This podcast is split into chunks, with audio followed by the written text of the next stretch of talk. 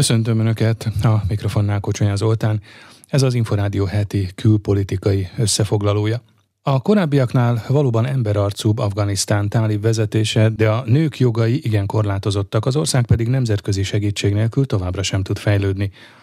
Fejtette ki az Inforádiónak Wagner Péter, a Külügyi és Külgazdasági Intézet vezető kutatója, a hatalom átvétel óta eltelt egy év tanulságait összegezve. A riporter Farkas Dávid.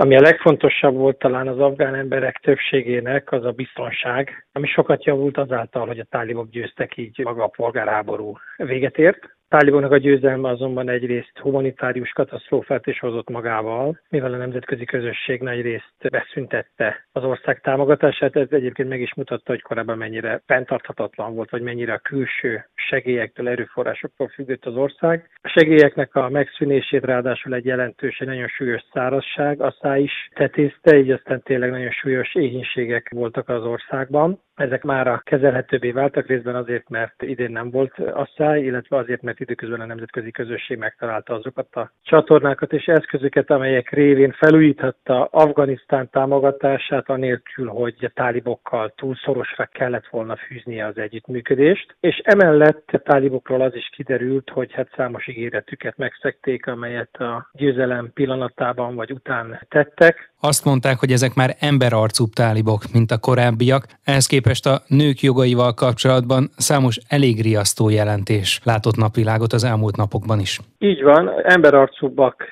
mint amilyenek voltak. Szerintem azért ez kijelenthető, de azt látnunk kell, hogy az alapvető értékrendjükben nem változtak a nők jogainak és általában a lányok oktatásának a kérdések, különösen ez az utóbbi. Ez a mozgalmon belül is egy, egy vitás kérdés. Tálib vezetés egy része hajlandó lenne ezen a kérdésen átlépni és hozzájárulni az, hogy a lányok talán 12 éves kor fölött is járhassanak iskolába, meg járhassanak egyetemre, de a táliboknak a felső vezetése annyira konzervatív ebben a kérdésben, hogy ebbe ez a döntés született. Az, hogy a nőknek korlátozottak a jogai, ez valóban így van. Ugye sok konzervatív iszlám vallású muszlim államban. A nők jogai korlátozottak, nem a nyugati értékrendet követik, és ez valóban sok afgán nőnek nagyon rossz, aki az elmúlt húsz évben élvezte ennek az előnyeit, azonban ugyanennyi afgán nőnek, talán vagy még több afgán nőnek, ez kevésbé jelent most problémát. Számukra például a lányok oktatása sokkal fontosabb kérdés, hogy az élelmiszerhez való hozzáférés, vagy maga a fizikai biztonságnak a biztosítása, vagy megléte az, ami, ami elsődlegű kérdés. Hová vezethet Afganisztán útja ezzel a tálib vezetéssel a következő években? Én azt hiszem, hogy helyben topogás lesz. A kormányzó képessége a táliboknak, amit azt sejtettük persze előre, igen korlátozott, de ugye nagyon sok képzett bürokrata elmenekült az országból. Maradtak is, akik most már az afgán tálib rendszerrel dolgoznak. Az afgán lakosság szerintem egyelőre kivár, de szerintem az elmúlt 30-40 év polgárháborúja azt mutatja, hogy ha a tálibok rosszul kormányoznak, ha a tálibok túl erőszakossá válnak, akkor megint lesznek azok, akik a tálibok ellen fognak harcolni. Ugye az az afgán kormányerő erő, amelynek a nagy része megfutamodott, vagy átállt, vagy nem is harcolt, vagy egyszerűen elmenekült a harcok elől. Azoknak egy kis csoportja kiszelete már felvette a harcot a tálibokkal, tehát az ellenállásnak nagyon szerény, minimális kócai léteznek. Afganisztánban, különösen az Afganisztánnak az északi részén a tácsik, üzbék, hazara csoportok között. Az, hogy ez mivé fajul, azt még most nem láthatjuk. Az látszik, hogy nemzetközi értelemben a tálibok próbálnak felelősen viselkedni, tehát hogy nemzetközi partnerék legyen az Oroszország, Kína, Egyesült Államok, Európai Unió próbálnak tárgyalóképes partnernek mutatkozni, tárgyalnak velük, tehát nem csak Kína, meg Oroszország, meg Pakisztán tárgyal velük, de India, ami az ugye az egyik fő ellenség volt, és az Európai Uniónak a delegációja, a nagykövetsége már ott van Afganisztánban, a diplomaták már itt-ott jelen vannak, az Egyesült Államok személyesen is tárgyal továbbra is a táliboknak a képviselőivel, nemzetközi elismerés nincs, nagy nemzetközi segélyezés, ugye, ami korábban volt az előző rendszer alatt nem volt, és azt látni kell, hogy ez független a táliboktól, ha Afganisztán nem kap külső segélyt, akkor a saját erőforrásaiból nem lesz elég, sose elég pénze ahhoz, hogy, hogy érdemben fejlődni tudjon. Tehát így a táliboknak marad ez a, ez a helyben tapogás. Az, hogy meddig tudják megőrizni társadalmi békét, az egy jó kérdés. Hogyha nem avatkoznak bele nagyon az afgánok életébe, amit tudom, furcsa hangzik egy ilyen modern állam esetében, de ha nem avatkoznak bele, akkor talán ez tovább fog tartani. Egy évvel a tálib hatalomátvétel után nagyjából 13 millió gyerek szorult sürgős humanitárius segítségre, az UNICEF közleménye szerint. A szervezet magyarországi gyermekvédelmi vezetője Slanko Viola szerint a nők hátrányos megkülönböztetése is óriási problémákat okoz Afganisztánban. Nagy Béla Ádám interjúja.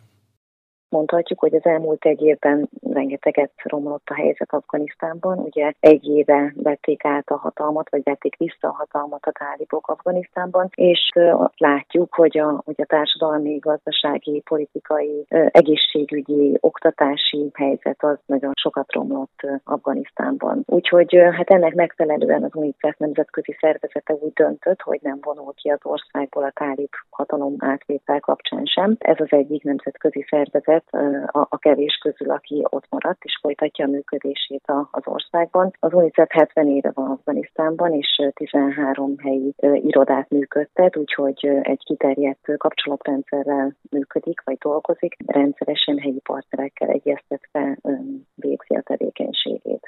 Hogyha, hogyha konkrét tevékenységekbe vagy problémákba akarunk belemenni, akkor hát egyrészt azt látjuk, hogy, a, az egészségügyi rendszer nagyon sokat romlott az országban, nagyon nehéz hozzáférni az olyan alapvető egészségügyi szolgáltatásokhoz, mint például a, az oltások, vagy az ilyen nagyon egyszerű, akár antibiotikumos kezelések, amire nagyon nagy szükség lenne egyébként, hiszen a, a, a természeti katasztrófák, amik szintén sújtják az országot, például június 22-én is volt egy nagy természeti katasztrófa, földrengés, ennek kapcsán a járványok kialakulása az jellemző. Hát egyrészt ezekkel az egészségügyi szolgáltatásokkal, egészségügyi mobilpontokkal van jelen az országban az UNICEF. Másrészt az oktatási rendszer próbálja támogatni. Ugye hát az köztudott, hogy a tálibok nem támogatják a lányoknak az oktatását. Több millió gyermek esett ki így az oktatásból, és hát ez nagyon nagy nemzetközi felháborodást is kelt egyébként. De nem csak nemzetközi, hanem helyit is, tehát még a, a legkonzervatívabb helyi régióból is tiltakoznak tulajdonképpen a családok, tehát nagyon fontosnak tartják a helyi emberek is, hogy a lányok iskolába járhassanak. Ugye a tálibok szerint csak a nagyon alapfokú oktatásban vehetnek részt a, a lánygyermekek. Úgyhogy ennek alternatívájaként például az UNICEF online oktatási platformokat dolgozott ki, illetve hát próbálja a helyi kisközösségi alapú oktatást támogatni. Az UNICEF milyen konkrét eszközökkel tud segíteni a bajba jutottakon? Túl azt látjuk, hogy, hogy azért a gyerekeknek mentális pszichológiai támogatásra is szüksége van. Ugye hát ez egy nagyon zavaros helyzetű ország, nem csak most, hanem évtizedek óta tulajdonképpen. Tehát gondol, azt gondolhatnánk, hogy tulajdonképpen részben hozzászoktak az emberek ahhoz, hogy, hogy, hogy a fegyveres konfliktusok, háború, politikai instabilitás jelen van az országban, de nem, azt látjuk, hogy a gyerekeknek is a, a háborús traumáik okán pszichológiai, mentális támogatásra is szükségük van. Ilyen gyerekbarát barát központokat hozott létre, ahol azonnali pszichoszociális segítséget kaphatnak a gyerekek és a, és a családjaik. Ezek ilyen úgynevezett pszichológiai elsősegélynyújtás módszereivel dolgoznak. Bár az ukrán vezetés nem ismerte el hivatalosan, hogy ők állnának a Krímfélszigeten az orosz katonai bázisok elleni akciók mögött, a támadások ténye mégis azt mutatja, hogy Moszkvának át kell gondolnia a katonai stratégiáját, véli az Inforádió által megkérdezett elemző. Bendarzsevszki Antont a poszt térség szakértőjét Domanics András kérdezte. Néhány nappal ezelőtt egy robbanás történt egy krimi katonai repülőtéren, az ott tárolt lőszer raktárak robbantak fel, illetve vélhetően több katonai repülőgép is megsérült, illetve a keddi nap folyamán vélhetően három hasonló eset is történt, egy Szimferopo melletti szintén egy katonai repülőtéren egy transformátorállomás robbant fel, illetve lőszerraktárak égtek órákon át szintén a Krímfélszigeten. Vladimir Putyin azt mondta, hogy ha Oroszországot támad támadják, akkor elrendeli az általános mozgósítást. A Krím félsziget esetében most ukrán vagy orosz területről beszélünk valóban, hogyha Ukrajna orosz terület ellen intézne támadást, akkor az orosz védelmi doktrina alapján akár nukleáris csapást, ellencsapást is tudnának intézni. Ezt azért néhány megjegyzéssel kell kezelni, hiszen egyrészt a támadás mértékének is olyannak kell lennie, hogy valóban egy, akár egy nukleáris ellencsapást igényelne, másrészt pedig minden nemzetközi norma szerint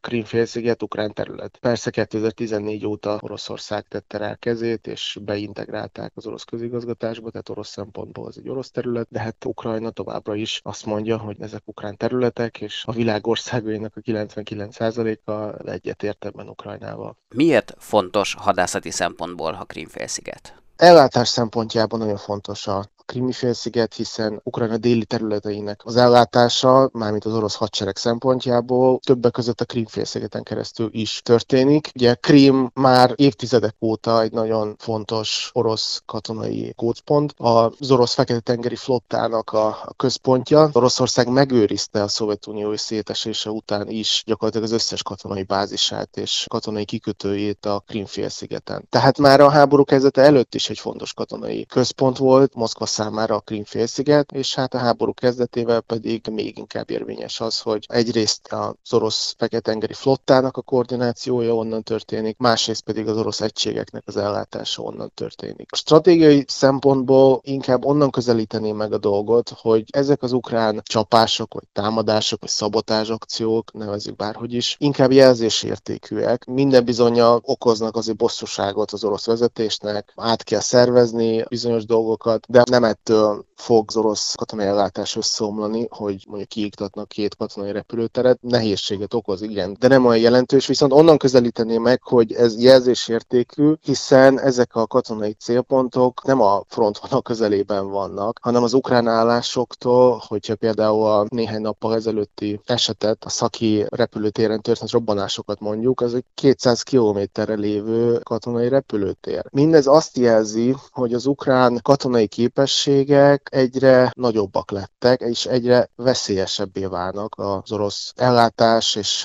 hát az orosz védelem szempontjából, és Oroszországnak mindenképpen át kell értékelni a háború menetét, és hogy innentől kezdve hogyan próbálnak védekezni a hasonló esetekkel szemben.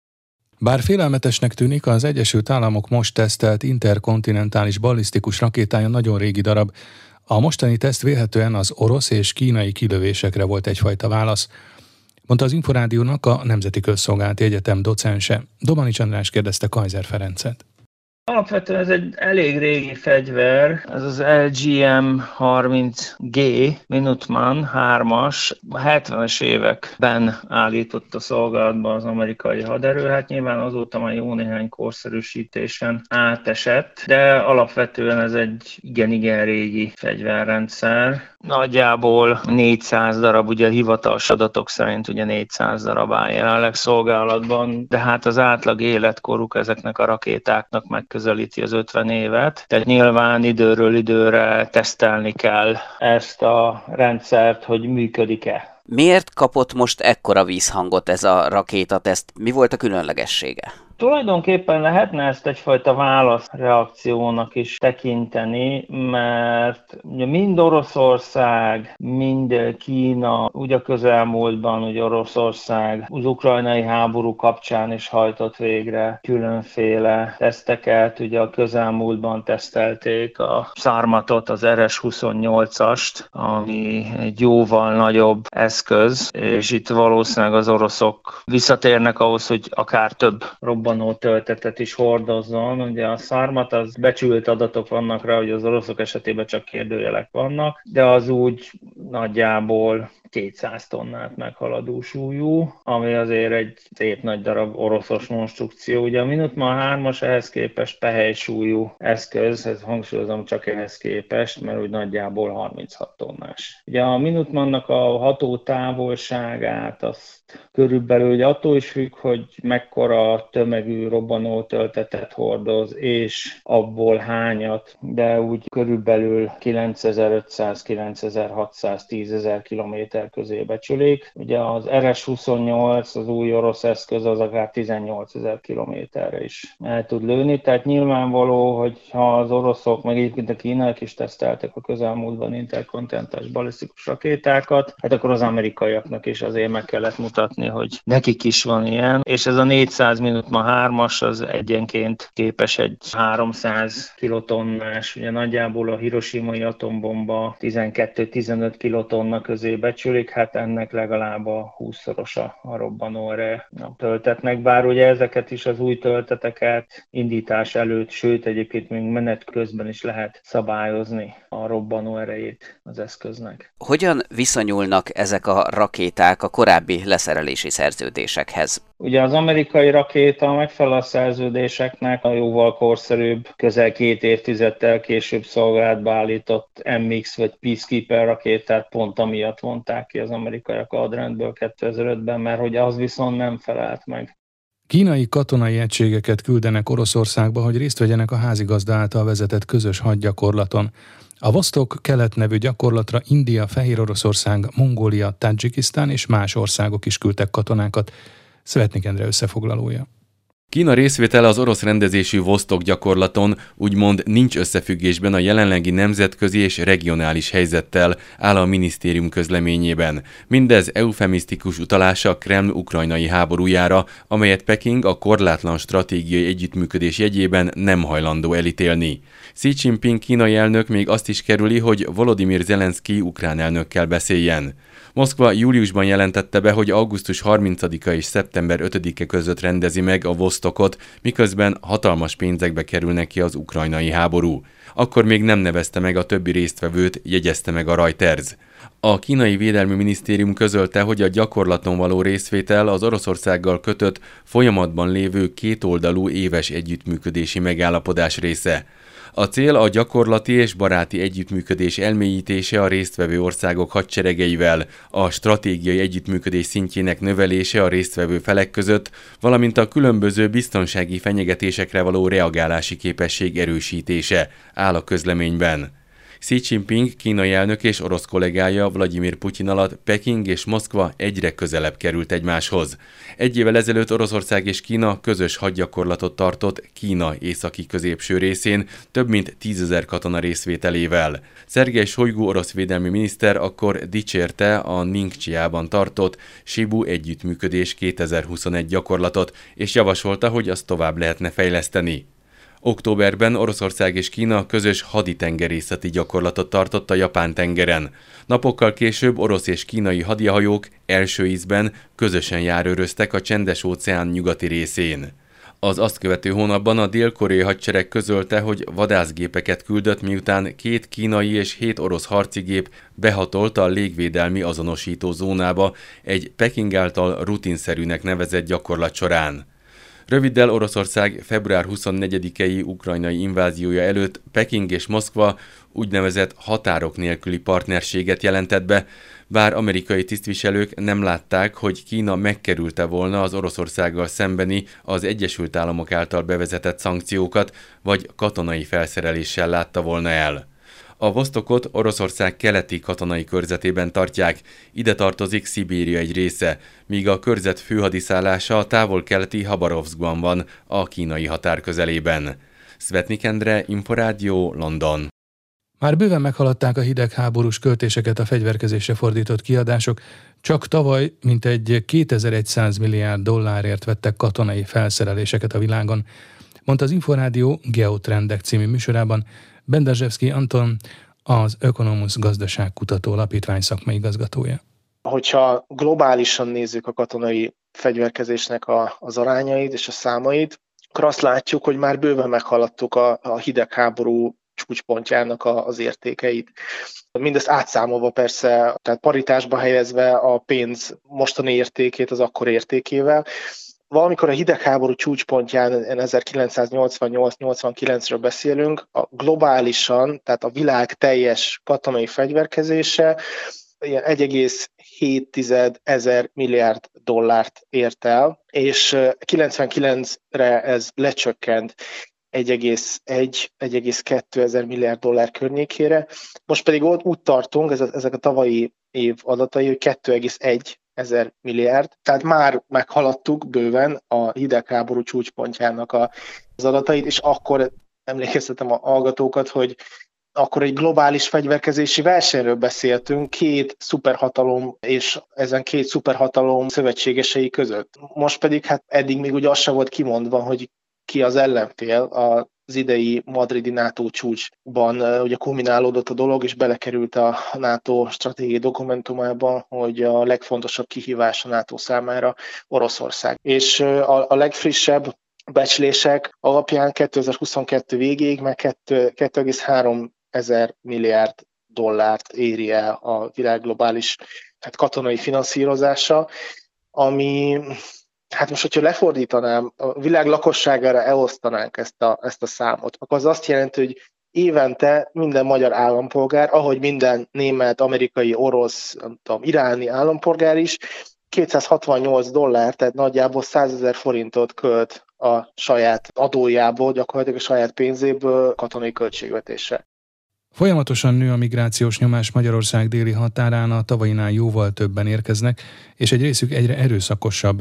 Fejtette ki az Inforádiónak pénzváltó Nikoletta, Stratégiai Védelmi Kutatóintézet külső munkatársa, a Migráció Kutatóintézet kutatási vezetője, egy friss elemzését összegezve. A riporter Farkas Dávid az Európába irányuló összes migrációs útvonal közül az Európai Határ és Partvédelmi Ügynökség, ismert a nevén a Frontex, a nyugat-balkáni útvonalon regisztrálta a legtöbb illegális határátlépést idén is, illetve már az elmúlt évben is. Ugyanakkor, hogy egy fokkal távolabb lépünk, nem elsősorban annak köszönhető a nyugat-balkáni útvonalon tapasztalt számoknak a növekedése, mert a kelet-mediterrán útvonalon, tehát Törökország felől többen érkeztek volna Görögországba, Bulgáriába, és haladtak volna tovább a Balkánon az Európai Unió külső határai felé, hiszen hogyha ezt nézzük, hogy a földközi tenger túloldaláról honnan jöttek többen, akkor azt mondhatjuk, hogy a, a közép-mediterrán útvonal még mindig a, a leg népszerűbb a bevándorlók körében. Olaszországból érkeznek továbbra is a legtöbben Észak-Afrikából, idén már több mint 47 ezeren érkeztek ezen az útvonalon. Mekkora a nyomás a magyar határon? Az idei évben a magyar hatóságoknál több mint 140 ezer illegális határátlépési kísérletet regisztráltak, tavaly az egész évben regisztráltak 120 ezer illegális határátlépést. Tapasztaltak-e változásokat az érkezők attitűdjében, viselkedésében? Hogyan jellemezhető ez? Az elmúlt években nagy számú bevándorló torlódott fel a Balkánon, akik közül sokan már hosszú hetek, hónapok óta próbálkoznak átjutni az Európai Unió külső határán. És ez azzal is jár, hogy a, a rengeteg sikertelen próbálkozás hatására egyre frusztráltabbak lesznek. Ennek köszönhetően látunk egyre több erőszakos fellépést a határon, egyre gyakrabban támadják különböző módon a magyar rendőröket. Találkoztak egyébként a magyar hatóságok olyan migránssal is, akinek az illegális határátlépését már több mint 53 alkalommal akadályozták meg. És sajnos azt lehet várni, hogy ez egy, egy ördögi körhöz fog vezetni. Egyre több erőszakos fellépést láthatunk majd valószínűleg a, a következő időszakban. Hogyha a nemzetiségeket nézzük, Kik vannak a legtöbben az érkezni próbálók közül? Az állampolgársági megosztás tekintve továbbra is a szírek és az afgánok vannak a legtöbben, ugyanakkor növekvő számban láthatunk török, tunéziai, pakisztáni, indiai marokkói állampolgárokat is az érkezők között. Ezeknek az embereknek egy része az öböl államokban dolgozott korábban bevallása szerint, illetve az indiai, tunéziai és kubai állampolgárok például vízumentesen utazhatnak Szerbiába, tehát előfordulhat az is, hogy valaki egész egyszerűen átrepül egy kereskedelmi repülőjárattal a Balkára, és onnan próbál aztán majd tovább jutni a szárazföldön, Szerbián vagy Bosznián keresztül az Európai Unióba. Az látszik-e, hogy egyébként az érkezőknek mekkora része kaphat letelepedési engedélyt? Nagyon nehéz erre választ adni. Azt mondhatjuk, hogy szemben a 2015-ös migrációs és menekült hullámmal a jelenleg érkezőknek nagyobb része az gazdasági bevándorlónak tekinthető, vagyis nem lenne jogosult az Európai Unióban vagy Magyarországon semmilyen nemzetközi védelemre, ugyanakkor ez nem jelenti azt, hogy lennének olyan sérülékeny csoportok is a most érkezők között, akik viszont jogosultak lennének akár menekült státuszra is. Azoknak a száma, akik ténylegesen benyújtottak menedékkérelmet, akár a Balkánon, akár Magyarországon, az rendkívül alacsony. Az idei évben Magyarországon ez összesen 21 volt, tehát mindössze 21 fő nyújtott be menedékkérelmet. A migráns csempészés mekkora üzletnek számít 2022-ben? A migránscsempészés egy óriási üzlet, különböző becslések vannak, 10 millió eurókról van szó, mivel az elmúlt években nyugat-balkáni útvonalon rendkívüli mértékben megszigorodtak a határellenőrzések, rengeteg műszaki határzár is épült, nem csak a magyar határon, ezért egyre többen próbálják meg csempészetnek a segítségét igénybe venni ahhoz, hogy átjussanak. A bűnözők rendkívül találékonyak, a magyar hatóságok beszámoltak már olyan próbálkozásokról, hogy mondjuk egy traktor után futójába rejtettek migránsokat, vagy például használtam, mert mentőautót is igénybe vettek erre a célra. Minden tizedik ember, aki magyarországi börtönökben ül, az embercsempészés miatt került be oda, ami egy hatalmas szám. Mennyire látszódnak a következő hónapok trendjei? A kibocsátó országokban a helyzet az sajnos nem javult, tehát nem várható azt, hogy kevesebben fognak majd útra kelni, sőt az embercsempészek próbálják maguk is aktívan megteremteni a keresletet, és minél több embert rávenni arra, hogy próbáljon meg illegális úton átkelni a határokon hiszen ahogy említettük, ez egy ilyen óriási üzlet, Ahhoz, hogy csökkenteni lehessen ezt a migrációs nyomást, mindenképpen széles körű nemzetközi együttműködésre lenne szükség. Ez azonban egyáltalán nem egyszerű, hiszen megint, ha csak a Balkán nézzük, akkor ezt lehet látni, hogy maguk a bevándorlók nem érdekeltek abban, hogy Nyugat-Balkánon maradjanak, nem akarnak itt maradni, csak tranzitországként használnák ezeket az államokat. Maguk az érintett országok sem érdekeltek abban, hogy a területükön maradjanak a, a migránsok, sőt, bizonyos helyi körök még közvetlenül profitálnak is az embercsempészésből, úgyhogy nem lesz egyszerű hatékonyabb fellépést elérni az illegális migráció elleni küzdelemben. Az elmúlt fél órában az Inforádió heti külpolitikai összefoglalóját hallották. Megköszöni figyelmüket a műsorvezető Kocsonya Zoltán. Köszönöm, hogy velünk tartottak.